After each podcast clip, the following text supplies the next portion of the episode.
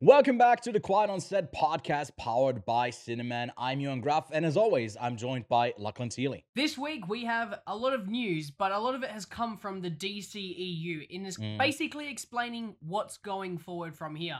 We'll get to that in just a minute. Well, uh, we took off last week, and I went on a rampage watching so so so many films. So uh, I will be going over the rom coms I watched, all of I guess M Night Shyamalan's filmography in preparation for Knock at the Cabin, and I also played the new Hogwarts Legacy game. I'll be talking about that. And Lachlan went on a camping trip, as as you might be able to see. He's a bit more red in certain spots than he usually is uh, on his pale self. Yeah, thank you for that demonstration. You're welcome. And uh, you watched some Oscar shorts as well, so we'll be talking about that in what we've been watching. yes, I did. And the, today's main topic is The Whale. It finally released here in Australia. I've never been able to see it before last week, and I've got some thoughts on it. And finally, Ewan's going to share a lot more of his, and we're going to have a bit of discussion about it. So that's our main Exactly. topic today. So let's cue up the intro and get into the show. We are Obviously, professionals. This is, this is a professional podcast. Yes. Breaking Bad and Better Call Saul. Hello there. Which actually, Did you this get is me gonna a hat a as bit, well? Um, Yes. So I've got Dooncam. It's just a camera with my Dune steelbook. All right, welcome back, uh, Lachlan.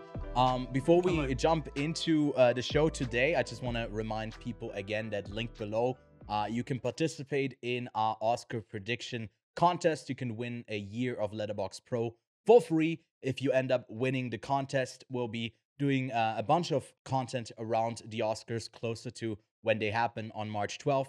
So until then, on March 11th, I think is the deadline. You can submit your prediction sheet. It's really easy. Just fill it out there, and you're automatically participating in that. But uh, Lachlan, it's been a big week, Oh, a big week Yes. off as well for us. We're really behind on the news, uh, but Yeah, there's there's so, so much. much. stuff to ca- catch up on. Uh, do you want to jump straight into those uh, news? items? Please, let's just do it. Let's just do it.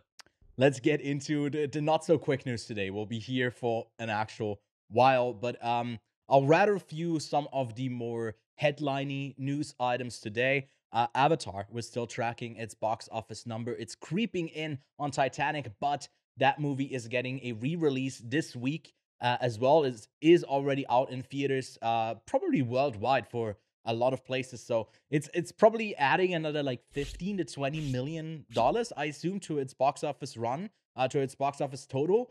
Uh, but Avatar 2 is also closing in. So by the time this episode comes out, maybe there is like there's it's it's a horse race, you know. It's it's really uh Mm. paper thin, um, by a hair maybe. Uh, one will surpass the other, and regardless, James Cameron will have four of the uh, three of the four highest gross- grossing movies of all time. So props to him. But uh, it's going to be interesting to see uh, which of his movies takes the cake. Uh, there's also news in um, the Disney corner. They had uh, in an earnings call or whatever, I don't know, shareholder call. They shared that uh, they had a subscriber loss of 2.4 million. Um, now there's a lot of factors that kind of uh, went into this. I think they haven't had like a big hitting show in the last couple of months. Uh, but also I think internationally they lost the rights to um, stream cricket, uh, which I assume in certain markets was really big. There's a lot of factors that go into it, and uh, you know, um, now that another Bob is back, Bob Iger took over from uh, Bob Chapek. Um, th- th- there were some announcements made that uh, there's a bunch of sequels coming for some of the animated films uh, for Pixar. Uh, Toy Story 5 was announced as well as uh, in the Disney uh, animated front with Frozen 3 and Zootopia 2. Now, Lachlan, chime in here. What, what do you think about those announcements for, for those sequels? I mean, it's pretty obvious they want the money and they've decided Yeah. to find what is the IPs that make us the most money if we make a sequel. Uh, Uh-huh. And I think, for one, out of all of the news, I think Zootopia 2 is pretty wicked because I actually Yeah. enjoyed Zootopia. I thought the jokes Uh-huh. landed and I thought it was quite fun and original. Um, but And to pump out Fro- Frozen, basically, yeah. Um, No, no, but to pump out Frozen 3, you can clearly see they're they're in desperate need of money.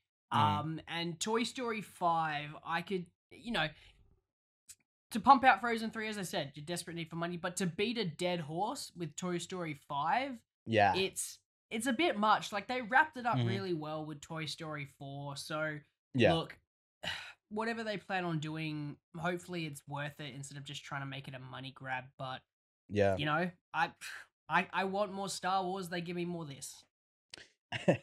I mean, they also are doing a bunch of new Star Wars. I think They're doing other stuff with Star Wars as well. of but- the Bad Batch. I think just released or is coming out soon. I saw something about that. I haven't caught up with those shows, but I mean, you can see it with Frozen uh, too. I think that made more than the original. I think it made like 1.6 billion dollars. Uh, Mm. and I think also Zootopia crossed uh, a billion dollars at the box office. So you know, there's um, also the Zootopia plus things that they made like a little shorts uh, tied into that brand. So they're definitely building uh, that stuff out, and you can suspect there's going to be more stuff. Like I assume there's probably going to be another Cars film at some point. I feel like they're definitely gonna get back to to Cars at some point.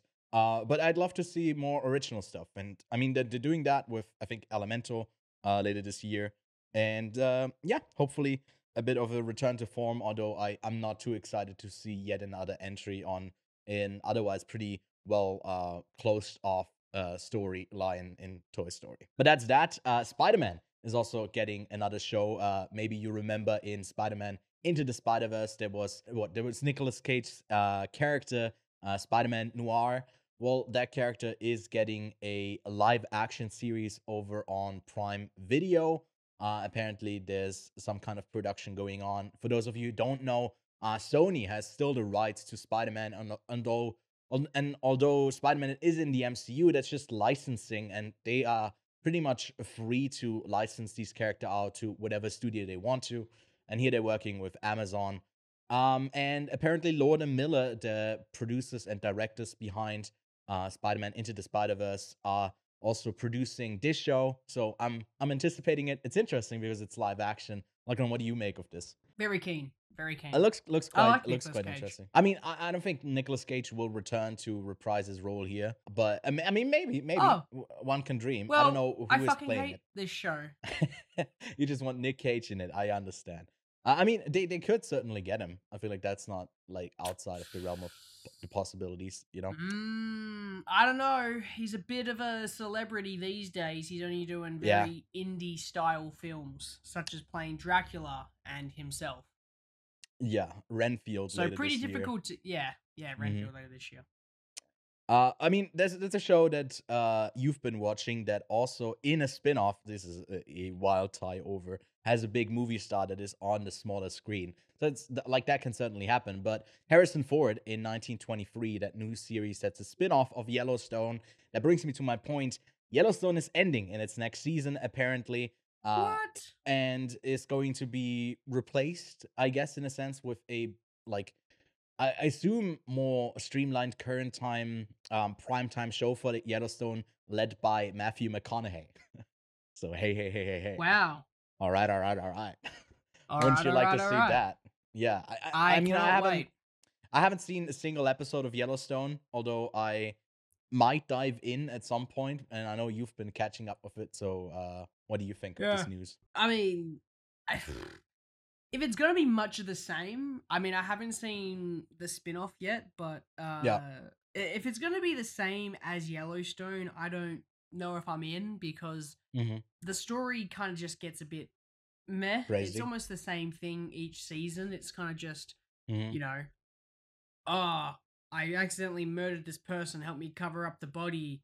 And Yeah. then it's like I'm gonna get my son to do all the hard work, and my other son, who's a lawyer, to save me from the government. It's just, it's just, it's a lot of the same with Yellowstone. But it's so fucking good. I don't know what it is. It's so fucking good that I just keep watching it. Um, look, uh, it, the leading like uh, Kevin Costner is, is excellent, and and that's the ma- main reason I keep going back is Kevin Costner is really good. Matthew Mhm. McConaughey is also very good. So if they give him a good character and he makes this good character, man, one of my favorite miniseries. I mean, it's not really a miniseries anymore. Anymore is um, uh, True Detective. Yeah. Matthew McConaughey's in that. I'd Mhm. love to see him delve into a character similar to True Detective and just embrace it. So, I Yeah. mean, I'm I'm keen to see Matthew McConaughey back on the TV screen. Yeah, I- I don't know. Maybe this is like some kind of uh, negotiation as well, where like uh, you know, one character. Uh, who, who's the lead again? Kevin Costner, right? In the Kevin original. Costner. Eh, like he he's a movie star. He was in Dances with the Wolves, Dances with Wolves. I don't know that Avatar prequel. Uh, I don't know. Uh, it's um yeah maybe maybe this is the last season. I feel like uh after like the fifth season of a show, that's usually like the the last point where a show really gets to be good. Um, and then we kind of should go for an endpoint. So it might be better for the show overall.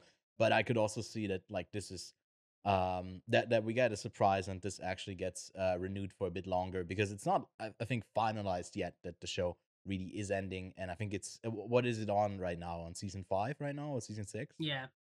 Season five, and then season five. The rest of season five comes out like later this year. So yeah. Yeah.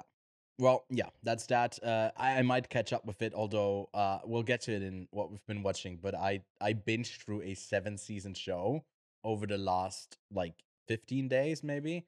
I don't know why I did it. I was What just sick. yeah.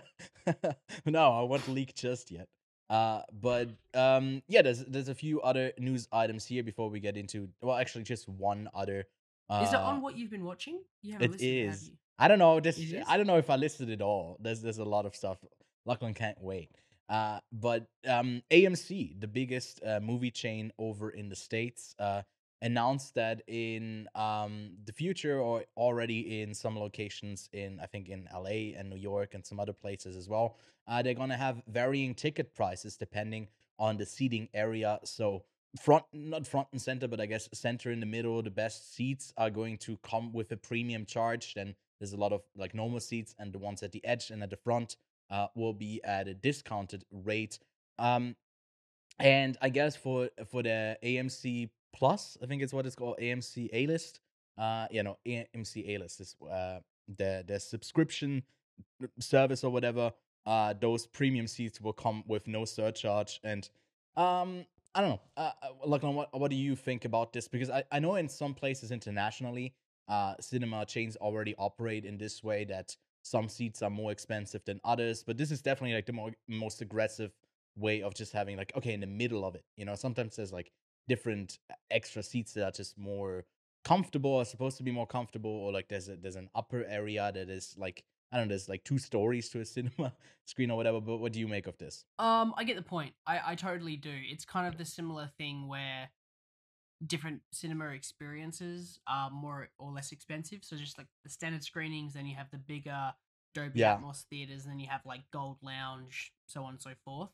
Mhm. Um, the particular movie chain that I go to here in Perth was the local one, and I say was because unfortunately it's shutting down due to the past few years Oh. of COVID. Just didn't really make it that successful. But the great thing I Yeah. enjoyed about it was there was no selective seating. It's kind of just get a ticket and go in. So the fun part of that is I would go there early to make sure I get a good seat.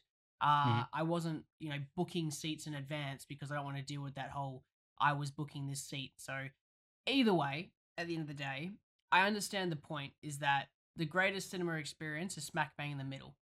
But at the same time, I wouldn't mind paying cheaper tickets for movies I already know Ewan has told me is going to be a little bit on the shit side. And I Yeah. can just go sit in the bottom right corner and just watch to it there dip for out like of there. five bucks. so if I Yeah. can get the front Yeah. row seat for five dollars and all of a sudden no one goes into that cinema, which is very common, right? Very Mhm. common for me to sit in a cinema and there's nobody else.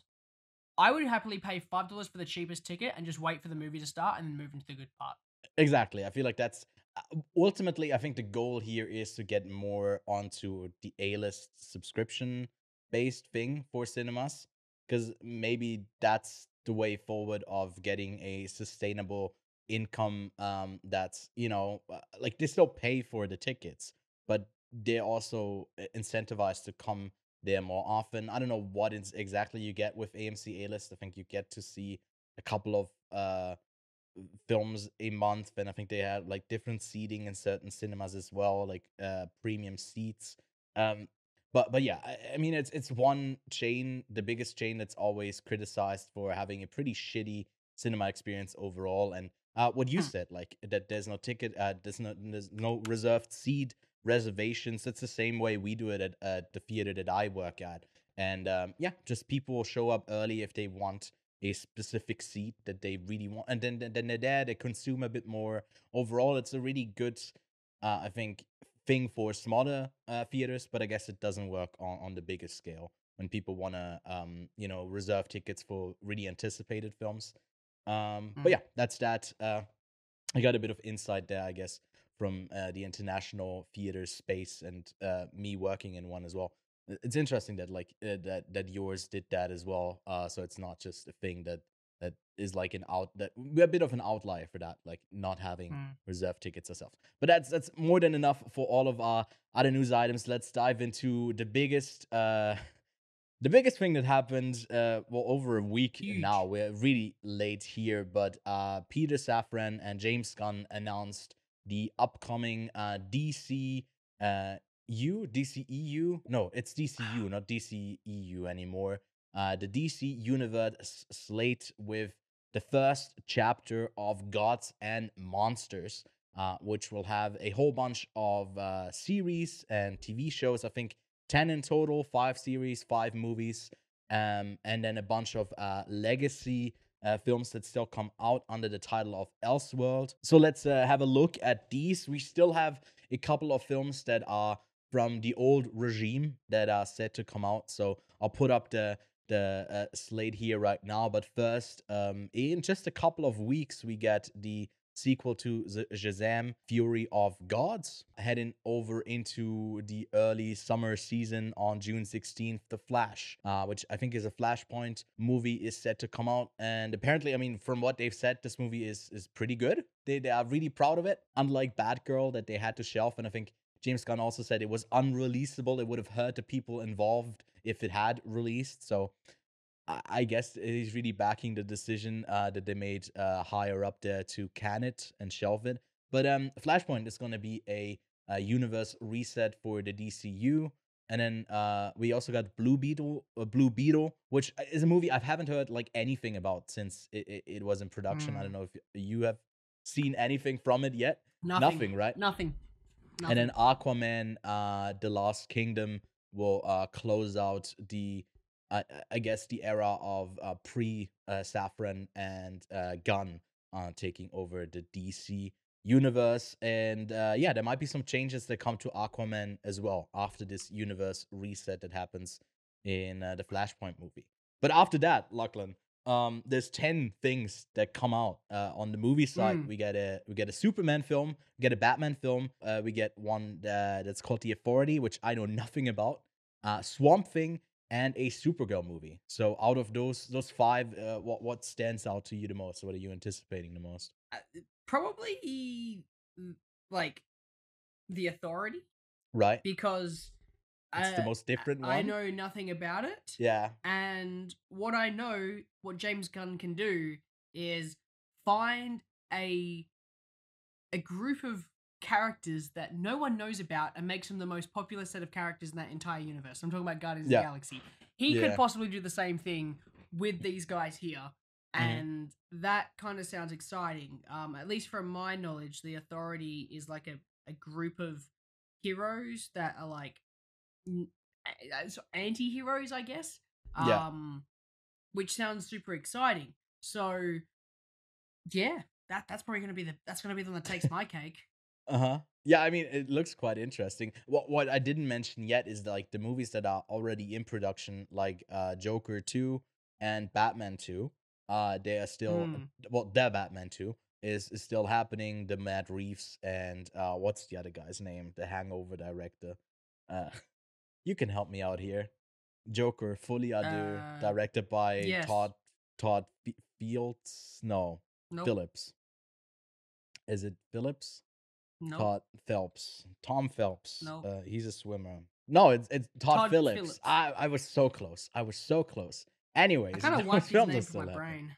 Yeah, uh, I I don't want to think about him too much. Uh, but that movie uh is coming out uh next year, um in October, uh, and then the Batman is slated for October in 2025. But we are also getting another Batman film set within the DC universe film, um, Batman Brave and the Bold, uh, seeing an I guess older Batman with his kid. Uh, I think Damian is what what he's called. He's a Robin Um, and yeah, I, I'm not too familiar with the comics or any adaptations, maybe on the animated front, uh, when it comes to that character. But some people were really stoked about it. Um, so I'm looking forward to that one. And then the Superman film, uh, Superman Legacy, will be directed by James Gunn as well, and is currently slated for July 11th, 2025. So not too far off. And I guess one of the things that they uh made a point to emphasize on is that they won't shoot start shooting uh these films before the script is all done and i mean usually that should be a given uh there might be some rewrites that happen a- as you shoot but uh, a lot of the times uh for other productions they just went into production not really having a finalized script ready and that just made everything really messy and i mean the results speak for uh, speaks for itself so if you've seen some of the the films that came out uh, of recent years from DC. They weren't as coherent. Um, but yeah, the the Swamp Thing. I don't know if you've watched the TV show. I haven't. Uh, James Mangold, I think, is maybe taking on the directing um, over for that film, and then Superman, Woman of Tomorrow, is apparently a bit of a like a darker story because uh, she basically stands uh, uh, stays on Krypt- Krypton, right? This is home planet, uh, and watches pretty much everyone die there that she knows survives and then comes to Earth.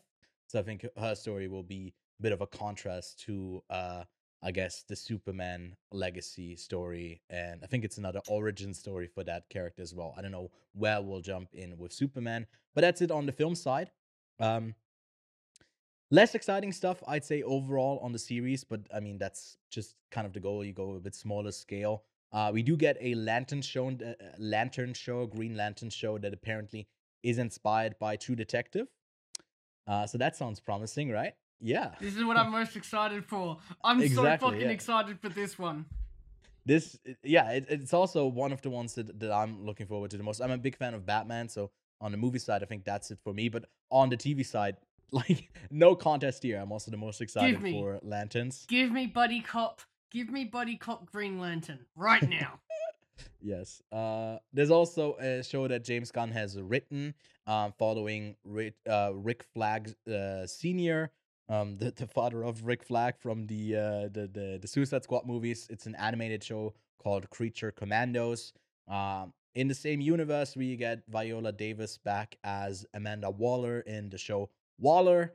Uh, there's Paradise Lost, uh, set I guess on the island where Wonder Woman grew up. Um, no details there, I think, yet beyond that. And then Booster Gold, which I think is a superhero time traveler from the 25th century that travels back to the 21st. And that's all, all the stuff I know about Booster Gold. But I think we're in agreement here, and we can agree that the La- Lantern show is definitely the one that we are, we are most 100%. anticipating. But apart from Superman Legacy, we don't have release dates for any of these uh shows and films yet, but I assume they're probably gonna start coming out. I mean, that's why like uh, you know, I think at the earliest 2025 is when we can expect most of them. Um, but but yeah, until then we have a bit of a I mean, they got four films this year. Next year they probably want want to have more than just a to- Joker film that's like an Hmm. Elseworld property. They they probably want something to come out in 2024 that's in the Gods and Monsters uh, lineup, but we'll see uh, what ends up happening. Uh, but yeah, that's that's pretty much that. Uh, I think. What what do you think about this overall? Do you think uh, you know, they they also said that this is like not the whole thing that they have planned, right? They got way more, um, as well. So I mean, What do you think? yeah, I'm not. I mean, I'm just. I'm done with superhero stuff overall. Mhm. I don't want. I mean, I'll watch it. I just don't want as much of it. It just seems to be just like in your face. It's kind of like westerns. Westerns were just everywhere at one point, and now it's Yeah. just superhero movies at one, like all the time. So Mhm. yeah, I mean, I'm not for it. I'm not against it. I definitely think it's a better, better way to go forward than what DC was already doing. I think Yeah. having this is way more focused, uh, Mm. but also it's not the same thing that Marvel's doing. It's not a cinematic universe. It seems to be a a Mhm. mitsmash of hey, look how many cool concepts and different worlds that we've got. So Um, yeah, I can definitely see Aquaman being a shit film and Blue Beetle, Blue Beetle being a shit film because Yeah. they're not going to be needed anymore. And I Mhm. mean, I like the first Shazam; it had some good heart to it, and I've heard the Flash is, in quotations, good. Incredible. Uh, yeah. Uh huh. In- yeah, incredible. Incredible. I've heard some great about James Gunn also? I think James Gunn also tweeted that it was the greatest superhero movie of all time. Like, He did. Yeah. okay, sure, he's hyping this up, Yeah. um, because it's probably not going to make its money back. Well, it's like Look, it's the greatest. first well, four, I don't know how, how much it costs. It probably yeah did cost a shit ton. Um, but do you think uh, like by the direction so far from the lineup, do you think they'll be able to turn the ship around for uh DC? Yeah, yeah, hundred percent. Yeah? I, I think I think there's a great opportunity here, especially if they're going to do some really fun stuff, like the fact that it's a it's not just Green Lanterns, it's it's a Mhm. it's a cop lantern show. I'm I'm in. Sign Yeah. me up.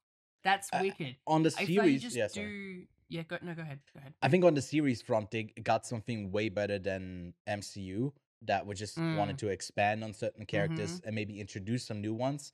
I feel like here you just have spin-off stuff like Paradise Lost. Uh, maybe that's like the introduction to the new Wonder Woman or whatever. I could see that, but it could be its own thing. Um, the Suicide Squad stuff, we get two shows still at, at, attached to that. Could be like its own thing. That's that's like not really that important overall, but it's just like good fun. Lanterns are something unique. Uh, There's a I- yeah. good chance DC is going to do it backwards. They're going to introduce a whole bunch of different worlds mhm. and a whole bunch of different concepts and then bring them all together in a multiverse movie instead of introducing the multiverse and then showing all these worlds like Marvel's doing. So there's a good chance that they Right. can just do whatever the hell they want and then they can be like, let's have the Lanterns buddy cop movie team up with Waller and let's Yeah. have them cross over in a crossover universe or something. So there there is a massive massive opportunity here for DC to get its own footing in the cinema space of being the company that doesn't have a cinematic universe. It has Yeah. cinematic universes. Plural. I, so you Plural. like? Do you think with the Elseworld world stuff, uh, or do you just mean within the slate that they have with Gods and Monsters? There's going to be different universes. Yeah, I don't think everything's going to be in the same universe. I don't Oh, think. I think it's all going to be separated. I don't. I. I- I, I- really I hope think they don't do gonna- it as a mm. as a connected universe, because I then they can just do mm. whatever they want. Then they I can. think what then they- they can ask Henry Cavill to come back. Yeah, yeah. I feel like he's not totally out. We can definitely, uh, maybe he's back in. He might not be totally out. I, I mean, they, they want to have it connected. I know one of the quotes was like they want the the comics, the games, the TV shows, the films all to have Mhm, like the same mhm. voice or like you know the, the person who is the character in the films should voice act it in the game and stuff like that uh which i think is just continuity for the character not necessarily for the universe i feel like you could Yeah. still go a bit wider there but i, I think they're gonna keep it pretty simple and um not like stay within the same universe for gods and monsters and in dc elseworlds it's clearly something different um, but I don't know. Maybe like I feel like after Joker two, we're definitely done with that s- series of films. I don't think we'll get a third one. With the Batman, I'm not too sure, but uh, I think it's also gonna be the last one that we get from that side of things. Or they could continue doing Elseworld films if they're. I think the the point of entry, I think, is what I don't know if James Gunn. I reckon they'll talked about it Elseworld specifically, but yeah. films because really good, right? Elseworld films are character driven. yeah, Joker's excellent because of Joaquin Phoenix's performance. yeah, And as good as the Batman was as a technical marvel, I absolutely loved every single character in that. I loved Robert Pattinson's Batman. I loved uh, uh, Penguin, Riddler. Like they were all wicked characters, which yeah. I don't think I can name a couple Marvel. I don't think I, I could probably name maybe a couple Marvel films actually that have good characters. The rest is Mhm. all just plot A to B. Yeah, they just, that they is don't true. have that character connection that I would say the Batman and Joker definitely had. Yeah. I mean, As much DC as I don't want to praise Todd Phillips. I think DC overall is just a bit stronger when it comes to the relationship between the heroes and the antagonists. or like the blend between where does the hero line begin? Where it's with the MCU, it's so black and white. Uh, and they've tried to toe the line and they've just miserably failed. I feel like with like the multiverse of madness, uh, they've they failed to create like a, a character that is like antagonist, hero, antagonist. It just didn't work. Uh, Yeah. and and James Gunn is really good at that. So I'm looking forward to it. Uh, but yeah, uh, gonna take a while until we dive into that universe. But in the meantime, let's uh, talk about what we've been watching.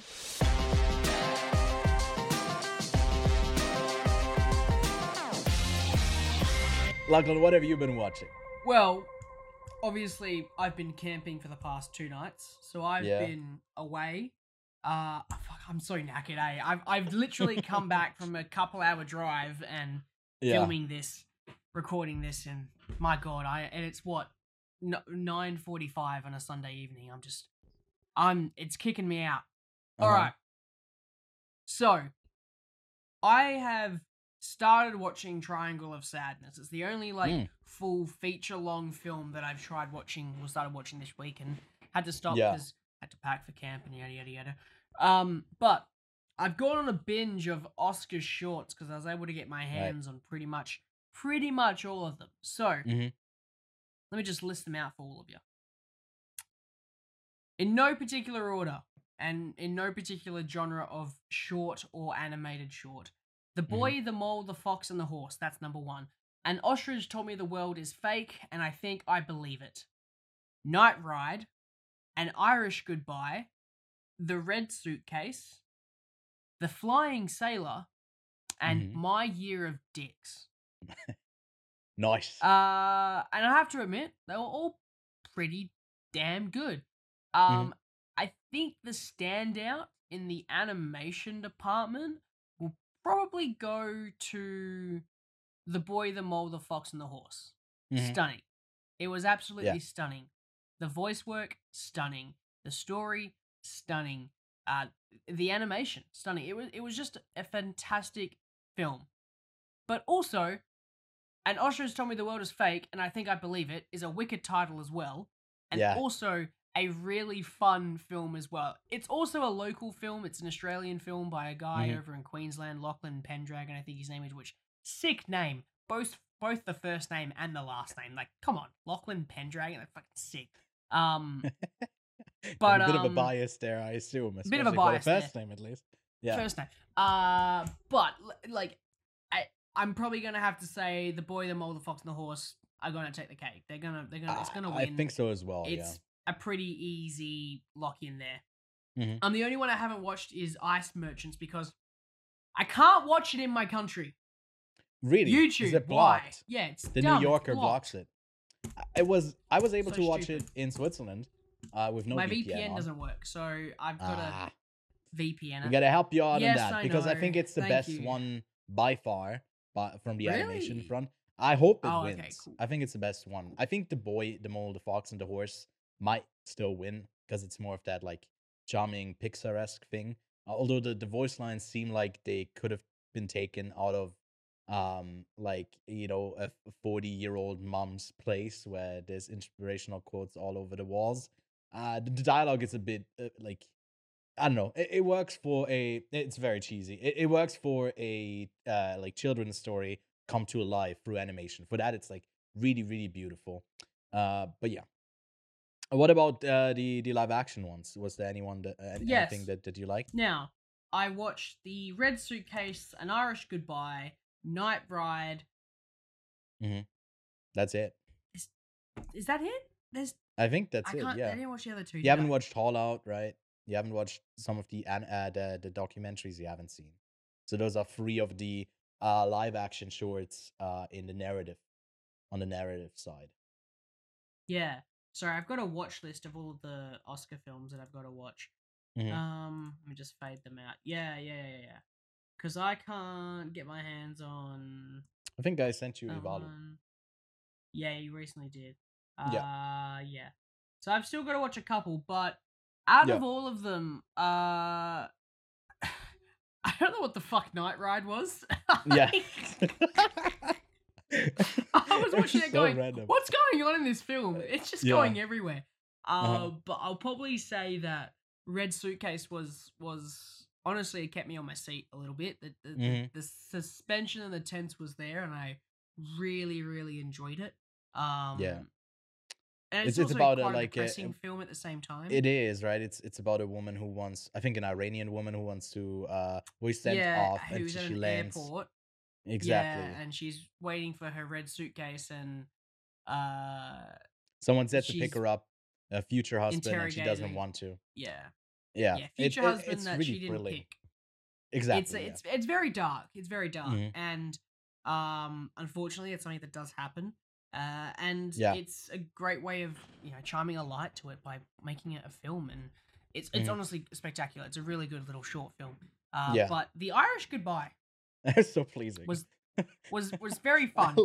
Yeah. Was very fun. Maybe maybe we're coming off that. of a of a year of good Irish content with the Banshees of Inisherin, Yes. and I was like, yes, this is just like different, but I like it so much as well. Um, yeah. so it was a fun little short film Yeah. that honestly had this little heart to it uh, that I couldn't kick. Uh, it was it was fun. I I really enjoyed it. So, um, yeah, right now that's currently my favorite short of the year of Oscar shorts. I've still got to catch up. I've still got to watch a good like uh what fifteen films. Oh wow. Okay. Yeah. I mean, a couple of them I assume are still the shorts, uh, but still, there's, there- yeah, there's some, most of them are shorts. Most of them are international, and then it's just like Bardo, Yeah. Puss in Boots, and like the documentaries, which I've Mhm. I've only watched one of the documentaries. Fire so- of Love. Yeah. Fire of Love, and I absolutely love it. So Yeah, that one could totally. I mean, it's gonna be hard. well. It's gonna be hard to beat Fire of Love. I'll tell you that right now. Yeah. If there's a short, if there's a doc- doco that beats my my current love for Fire of Love, I'll be impressed. Yeah, I don't think uh, Beauty and the Bloodshed might be uh, like that's the only one I could see that it maybe uh, overtakes it. Also, like in the Oscar race, but I have watched all of them other than EO, and EO is in theaters. I've just been like still here. I've just been too lazy to head to another. Well, it, it's in like a, a theater in another town. Uh, that's pretty far from from me, and I've I, I would be done with it because I kind of want to do a video going over all of the nominations. Uh, so I gotta do that at some point uh, to close out, uh, I guess, my preparation for the Oscar nominations. But I'm almost done. One more to go, and then I've seen them all. I even watched "Tell It Like a Woman," which was a horrible film that got nominated for the best song by a person who's been nominated eight, uh, yeah, eight years out of the ten, out of the last ten, and all of the movies are always horrible. She's just really good at campaigning don't even want to say her name to give her a shout out because I think it's really, really annoying that her films always get in there. Uh, or s- uh, songs at least. Um, but yeah, that's what what you've been watching.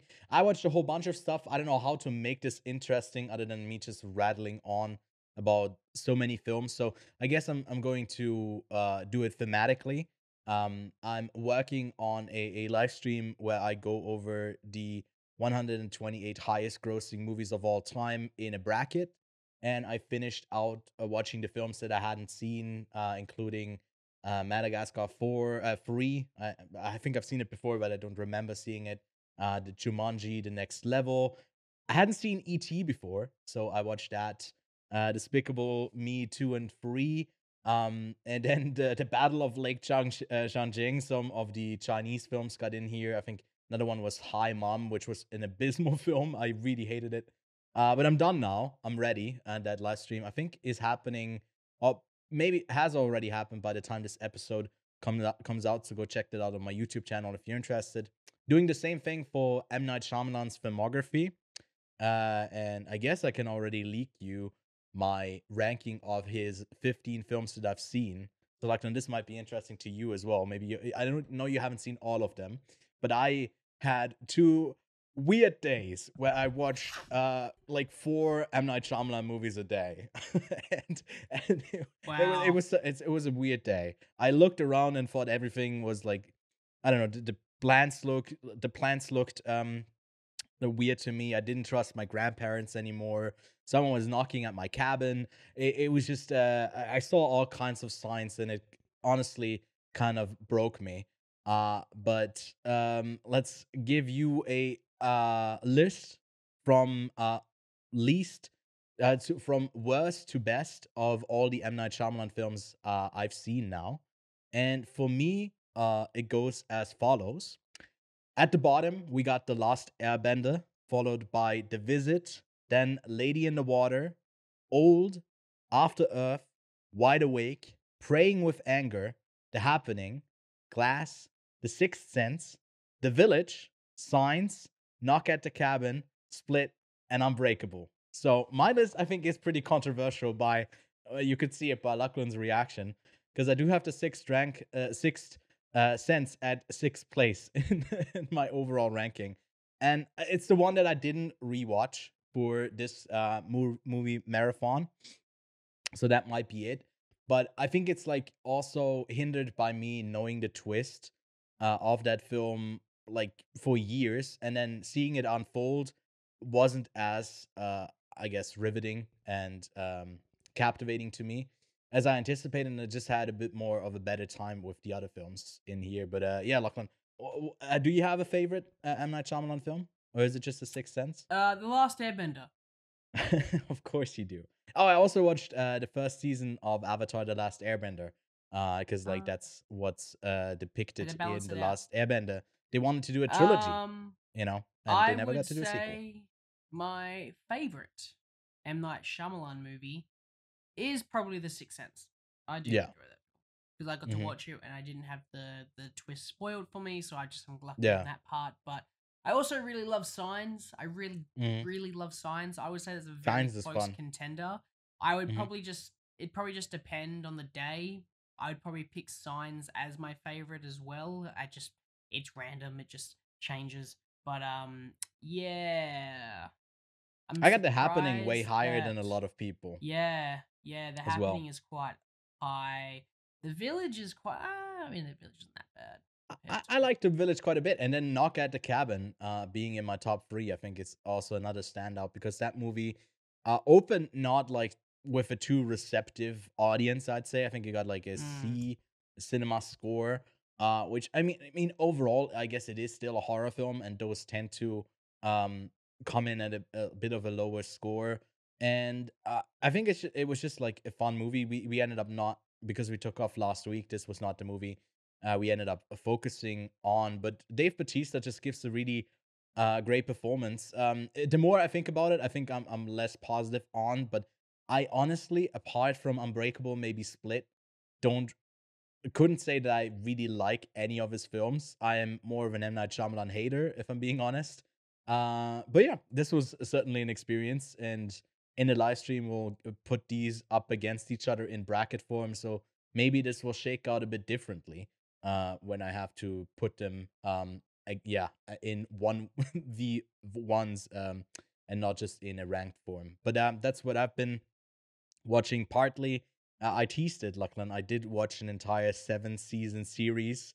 Uh, Can I guess? That's uh, the I mean, I was the gonna guess, happening. It's pretty obvious. yeah? It's New Girl, right? It is New Girl. Yeah, I I finished that show last night, and it's such a comfort show, and it came to me in a perfect way because I was like sick with a with like cough with like um just a cold, and then that shifted into um like a stomach bug that I had, and then my back got fucked up. So I've just just been sick for like two weeks now, and I couldn't do much work. So what I ended up doing is just like chilling on the couch and putting on uh that series and uh yeah uh swift uh little watch through the show um it's interesting because uh, zooey deschanel is like the titular new girl in that show and i think she's by far the worst character in it like i really really don't like her at all in this um but yeah it's also uh, a bit weaker when it comes to the later seasons and it's never like truly great the reason I ended up watching it is because I saw it on my TikTok feed a bunch with certain clips, and I was like, "Oh, this looks really fun." Um, but even within the context of the show, those moments when I saw them weren't as funny as they were just randomly popping on my feed. Uh, feed. So I don't know if it was worth watching uh, seven seasons of it, but uh, that's that. Um, what else? Uh, something that's truly horrible. Velma. I ended up uh, closing out uh, season one just so I can tell everyone to not see it. It's really not worth it. It's it's horribly bad. Uh, it really is one of the worst uh, shows I've seen in a while. Um, and it's I think it's even worse than like Emily in Paris, that pretty bad like animated show on Netflix called Hoops. Uh, what else have I seen that's really bad? And I think that's pretty much it. It's just it's just so so bottom of the barrel shit that uh it's it's a pity that it got so much attention from the hate alone and will maybe even get a season two just because of that. But um yeah, a bit of a, a letdown. Uh, I finished The Last of Us Part One.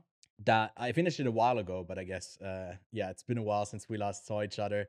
And I mean, now that we're in the midst of the series, I don't want to say like my spoiler thoughts on the ending here just yet, but I I can say that I've really enjoyed the journey.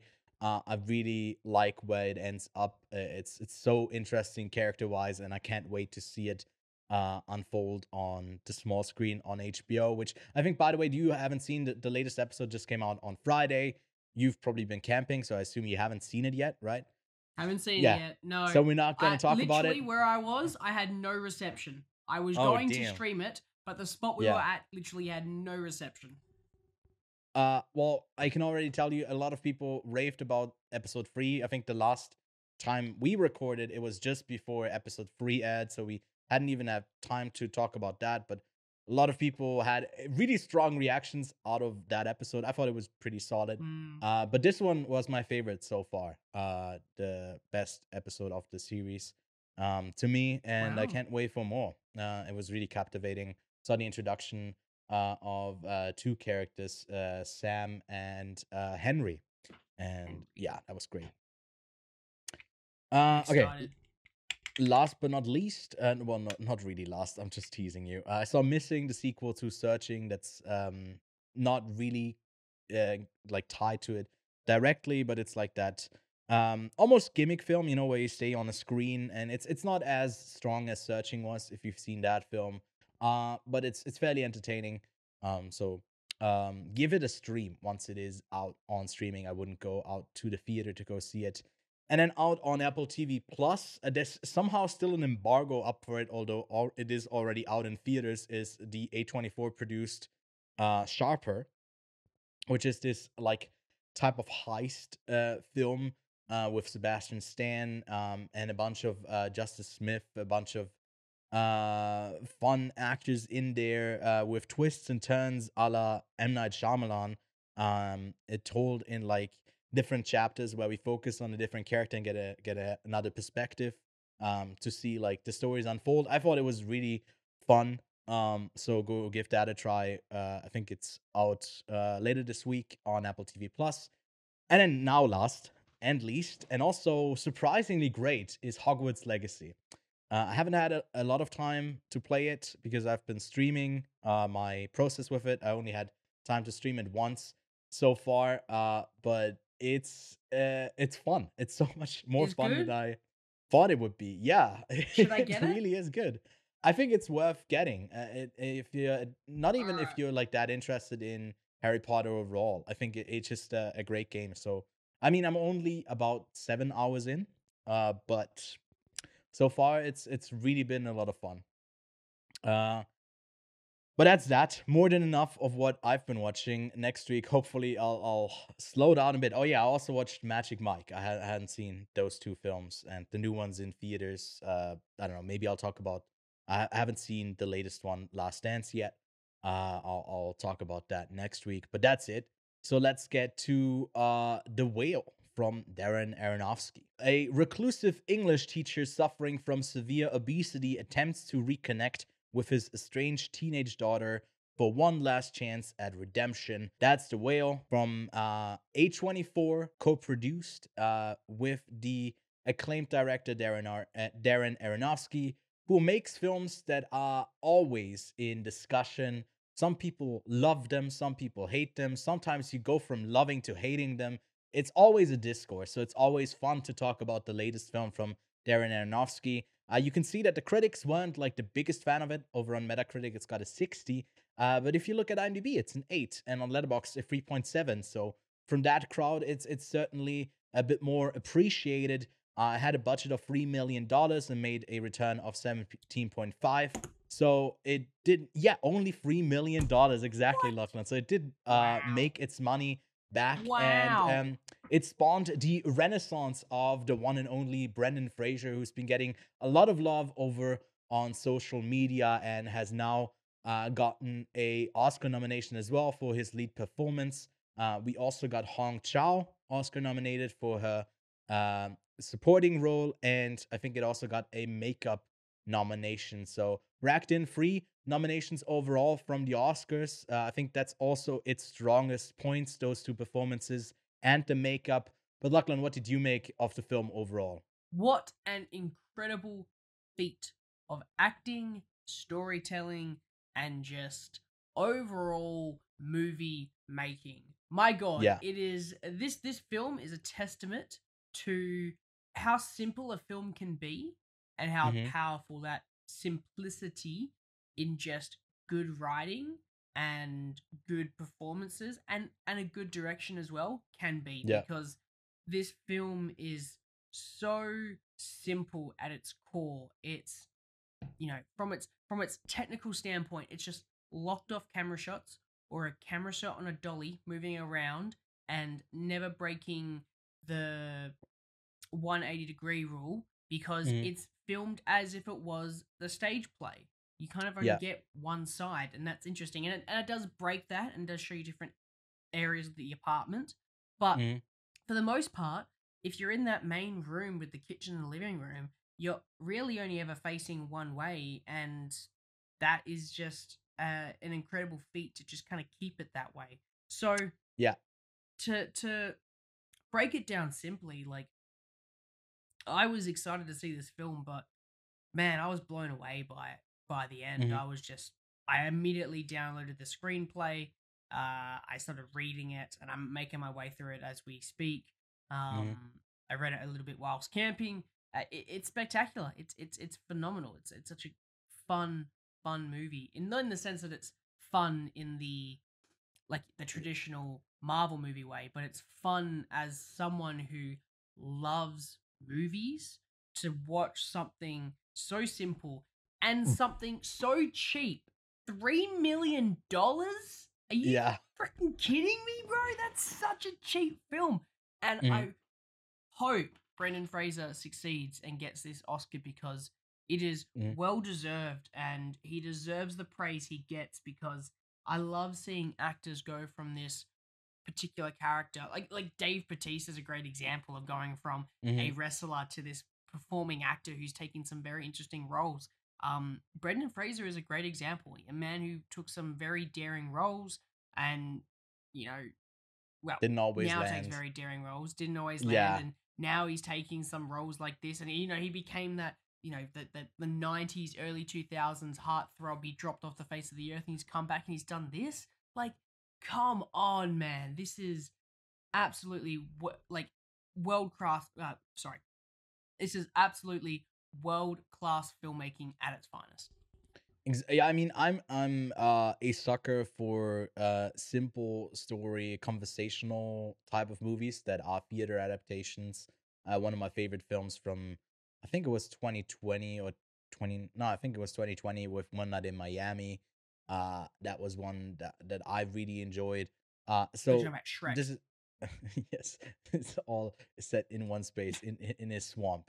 Um, which by the way, I think I I assume to have at least one cameo by Shrek in the DCU film Swamp Thing. I will be really disappointed if we don't get like a donkey and Shrek in that.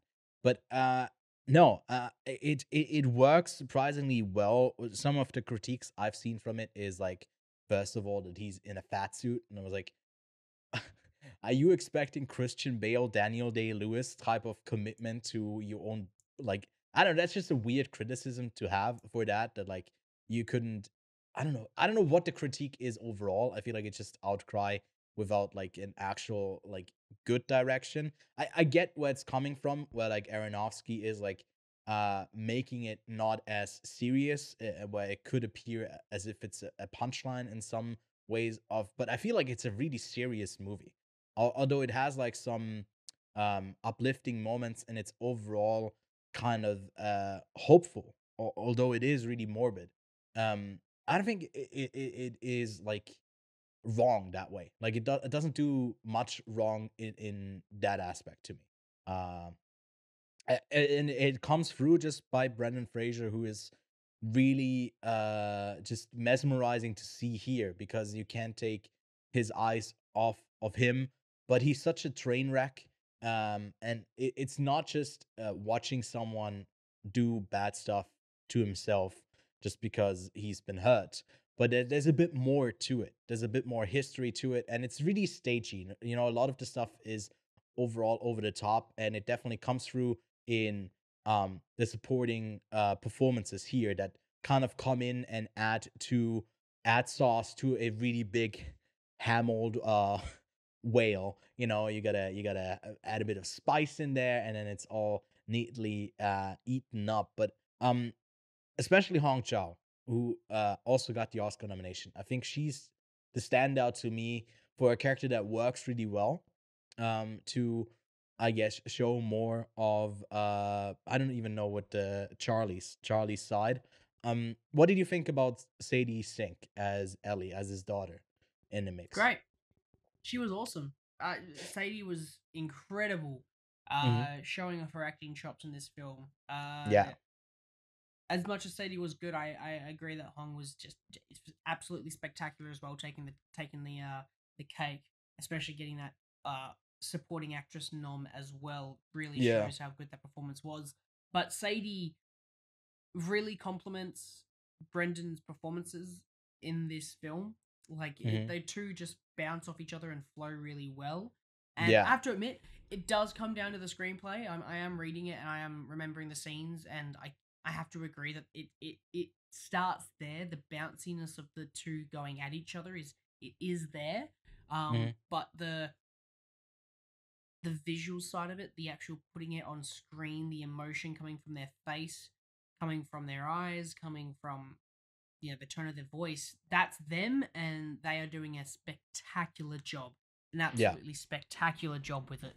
Um, Sadie, you know, she's kind of come out of nowhere, uh, especially with Stranger Things, and I Yeah, am excited. the to see where season as well. Mm-hmm. Um, she's a spectacular actress. I am very excited to see her career. Um, this is a good starting point for her. This is a good kind of this, this is a, this is a hard film. Like you Mhm. know, you don't expect. I mean, the other uh, Thomas as well, Ty Simpkins. You know, he's only been in two of the smallest performing series of all time, uh, Avengers Endgame and Jurassic Park. Uh, Yeah. Sorry, Jurassic World, I should say. But Mhm. you know, he also came out and I had no quarrels with his performance. There's not a single performance in this film. Even the singular scene that Mary is in, Sadie's Oh my and God. Brendan's previous partner, is yeah hardcore. Like samantha morton is just- amazing yeah Oh my god, that was it to me just- the standout moment of the film uh apart from the ending which uh, i don't know how much we want to get into spoilers but uh, essentially the outline of the film is that's not even much of a spoiler is that we have seven days with charlie before he dies and he dies we know that happens you know i think that's stated at the start of the film if i'm not completely mistaken pretty sure that's like uh, it's it's been a while i Well, haven't if he doesn't seen go it to the since hospital, if he doesn't go to the hospital, he's dead. Exactly. Yeah, we we get that, and um, it's been a while for me. I haven't had the chance to rewatch it yet because it is not out for me just yet here in Switzerland. Wow. Um, yeah, it's coming soon though, but it's been a while. I, I mean, uh, for me, I've seen this film like six months ago now. Uh, but it still is like some of the moments, especially the the ending thing, the repeated things. Uh, and you know, you've been reading the script as well. Um, you can kind of see the the seeds being uh, sown early on. Um, the way that it returns, I don't know how it was for you. uh, It is kind of cheesy in the way that it's like set up and then payoff, but it worked so well for the emotional resonance and just the character dynamics where it just like overflows at some point. and it, it to me it was like really beautiful it, it worked so well all of the hurt that is just like tangled up in this uh, daughter that uh, has a lot of hate for her dad but only the hate that he wasn't able to give love and be present present So all of it comes through compassion that it's just turned into hatred. Uh, hatred for no, like Jolly's hatred isn't even really there. It's all coming back onto him, although he has a lot of reasons to be hateful towards people, and he ultimately turns that around in something to something positive, which I found just to be like really uh memorable and really um inspiring in a sense. And uh yeah, especially you know the the, the whale has um a narrative not just like because he's big like a whale uh it also is part of the what is it like moby dick or what does he read again Well, he reads an essay. So I guess Oh, the, yeah. the, the first thing you're introduced to with this film is that essay. It's the first thing that introduces exactly Thomas and, and Charlie together uh, when Charlie is caught having a heart attack while masturbating to gay porn.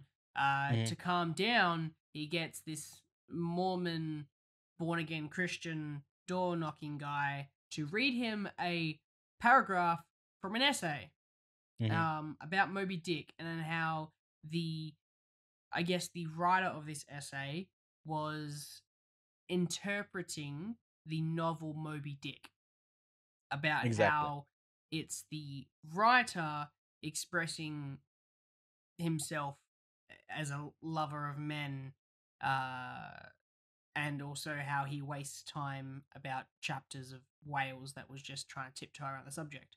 I think that's the gist Mhm. of it. I can't remember off the top of my head exactly what the quote is, but Yeah. um, it, it, it- like that's at first you're like, what the fuck is this? And it keeps coming up and keeps coming up. Mhm. He reads it to himself. He's just, you know, says it out out loud in his head without even having to look at it. He's memorized it. He knows this, and it's like, what's the importance of this? And I Mhm. guess at first you think it's uh, obviously his past previous partner, uh, Yeah. his boyfriend, uh, who passed away, and that's what made him this recluse, uh, recluse, obtuse person. I just made a cool sentence there. Uh, obtuse being large of the triangles. Thank you. I Mhm. just did that off the top of my head nice um this recluse obtuse man uh because of his boyfriend passing Mhm. it go okay cool that's got to be it then there's obviously this uh because obviously we're talking about the ending here at this point there's this Yeah. build up Spoilers? of Let's do spoilers. sadie sink Yeah. saying you should stand up and come over here and Yeah. he can't get up so there's Mhm. multiple things and, and like you can say it's cheesy but the thing is there's multiple things getting in his way one physical thing stopping him from essentially embracing his daughter and Mhm. just a mental thing and that's just his Yeah. psychological stance where he is right now um Mhm. that like that that's the fun part and this is this is darren aronofsky coming in here because there is no better director at making you think about life than darren aronofsky Yeah. I think most effectively he does it in something like Requiem for a Dream. I think that one Yeah. made me think about life and death and there's a lot of like drugs and sex and whatever and there's a lot of like characters that just basically tell you right to the screen, you know what they're thinking in a sense. That's a lot of the narrative kind of drives that way. And, and this like you said is also layered in that um he has lost his uh partner which made him um like dive into his uh obsessive eating disorder but there's also the first step that he needed to like that he did to even get with his partner partner he left his other family. So now that he is past there's like layers of shame and guilt that he feels that he can't escape from and you just get like the representation of his daughter that is there that is so so aggressively also um you know confronting him with with the mistakes that he made uh he's just like stuck in a loop. And getting trying to get out of this loop uh is is so incredibly hard for mental health and also just physical health standpoints uh to to see him not get there obviously but in some way at least emotionally get there i found was really touching. I i really liked it. And aronofsky doesn't shy away from depicting something that's really uncomfortable. I think uh, we haven't uh, mentioned it yet, but I think the the soundscape, the sound design is always really effective. His his stuff is uh oftentimes louder than it actually would be in real life. He emphasizes on that stuff, and in this, it's just like the the eating feels like it's it's torture. You know, he's torturing himself, and um, yeah, uh, it's I mean, it's amazing. I, I really liked it. sound of waves throughout the entire film Yeah, as well in the background is is Mhm. just like this very mental thing and you're like oh is that a wave and it makes you think and there's Mhm. just so many smart choices that he's made with every single technical part of this film and i'm still caught up on the fact that this was made on three million dollars like yeah. I don't know if that number's correct. of it I just googled I- it. If it is. I'm, I'm I'm impressed because that's a tiny amount to and and that and that really goes to show you don't need a lot to make a Yeah. excellent. Now, I'm not saying this is the greatest film of all time, but to No. be so simple, to be so basic, like like I'm not gonna lie, like Apocalypse Now is a great film, and that was made with a lot more money, but that's also got a lot more going on. But at the same time, this film tells a very similar story of mental struggle uh yeah, with accepting yourself also trying to embrace another person uh because that's what charlie is trying to do at the end of the day. He's not trying to Mm. save himself for the world. He's trying to save himself for one person in the world and that's his daughter. And he says that with the money that he saved up. You know he's got over a hundred thousand dollars ready to drop for her and he's not willing to spend a cent on it because it's for her.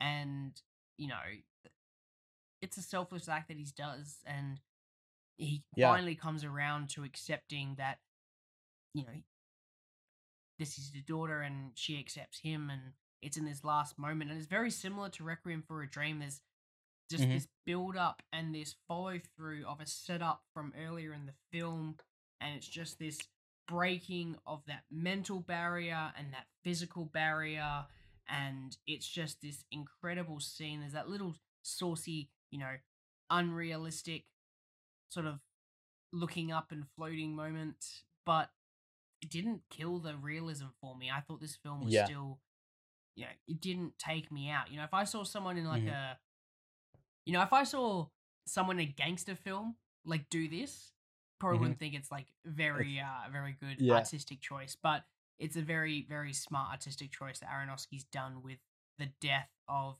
charlie at the end so spoiler alert that i told you charlie actually does die and you see it well hmm do you see it i mean yeah, you do see it It kind of he, he, yeah. he like yeah he floats up. He I mean it's it's uh it's a figure. and then it's just like a final shot of the three of them on a beach yeah and you just and Yeah. then you, and and that build up is there and then it could have just cut to credits but it doesn't Mm-hmm. it cuts to that shot and you sit there in the cinema and you go what the fuck yeah.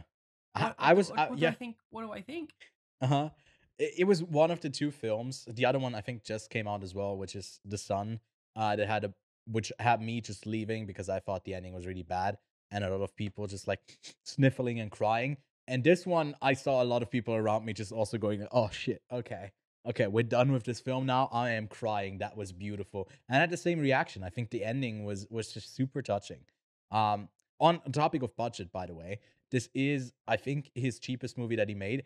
You wouldn't believe the second cheapest that he made. Do you want to guess? There's one that he made for four and a Requiem? half million. It is Requiem for four and a half million.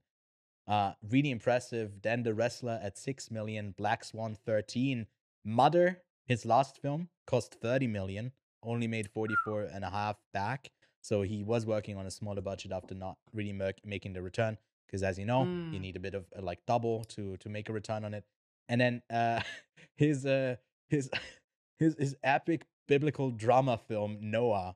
You want to guess uh, uh, like in what ballpark that was budget wise? I haven't seen that. budget wise is it is it a Yeah. hundred mil It- it's 125 to 60 uh, 160 million. But it also made 360 million at the box office. Yeah. So. But that's a big blockbuster though. There's a lot of CGI shots in those, so that's where your money's going to. And Mother had a very similar thing, a lot of CGI shots. Exactly. Here's the thing. Yeah. Where's the CGI in this one? There's not. All the money went into the fat suit. Exactly. And he's a producer on this as well, so he should make a bit of a return on it, which I always like Mm. again, money, most boring thing about films. But it's glad, uh, it's great to see someone so investing important. and then it, it is so important and o- overall like you know when mother fails uh, he's not able to do another noah next No. probably No. not that's also with like M. Night Shyamalan since his fail with the last airbender he had to do a lot of stuff through his own production company knock at the cabin also produced by him distributed by uh universal but his production company so he bears a lot of like the risk if this doesn't hit um same with like old when that came out uh, I think ever since the visit, he he had to like do that. So it's interesting to see like that how it impacts the type of stories that filmmakers can tell, and you can clearly see that Aronofsky is an incredible filmmaker who uh, can uh, you know wrestle with that, wrestle with a whale, uh, and be the black swan. Um, whatever I just think movie that title. he's, an on un- Noah. unestim- uh, under oh fuck what's the word? Underappreciated. underappreciated and just overall people just doubt that he you know yeah he made some really good movie back in the day requiem for a dream and he's never reached that i reckon the whale is i reckon the whale is his best film Overall, like total. yeah Interesting. Okay. Okay. Yeah, I I, think think I have Wild is his Requiem still higher there, uh, but and I haven't seen. Yeah, i'll have to go back i'll have to go back and rewatch Yeah. requiem before i like lay that in concrete but Mhm. i will i will say right now that i reckon it's his best Well, where do you end up as a rating for the whale then? I gave it a four out of five. Yeah. Um, Where I think for Requiem as a reference, just as reference, Ewan, so you know what I've got Yeah. Requiem at. I assume it's gonna be a four and a half. Oh wait, my keyboard. I turned my keyboard off. Hang on. Did you take your keyboard with you on the trip as well? No, I didn't take my. Fuck off.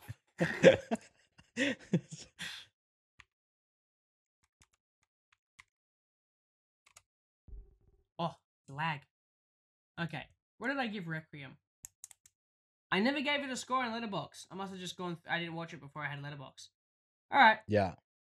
Uh, we'll have to go back and do that. Uh, let's give Yeah. Requiem right now the same score: four Jared Leto's out of five.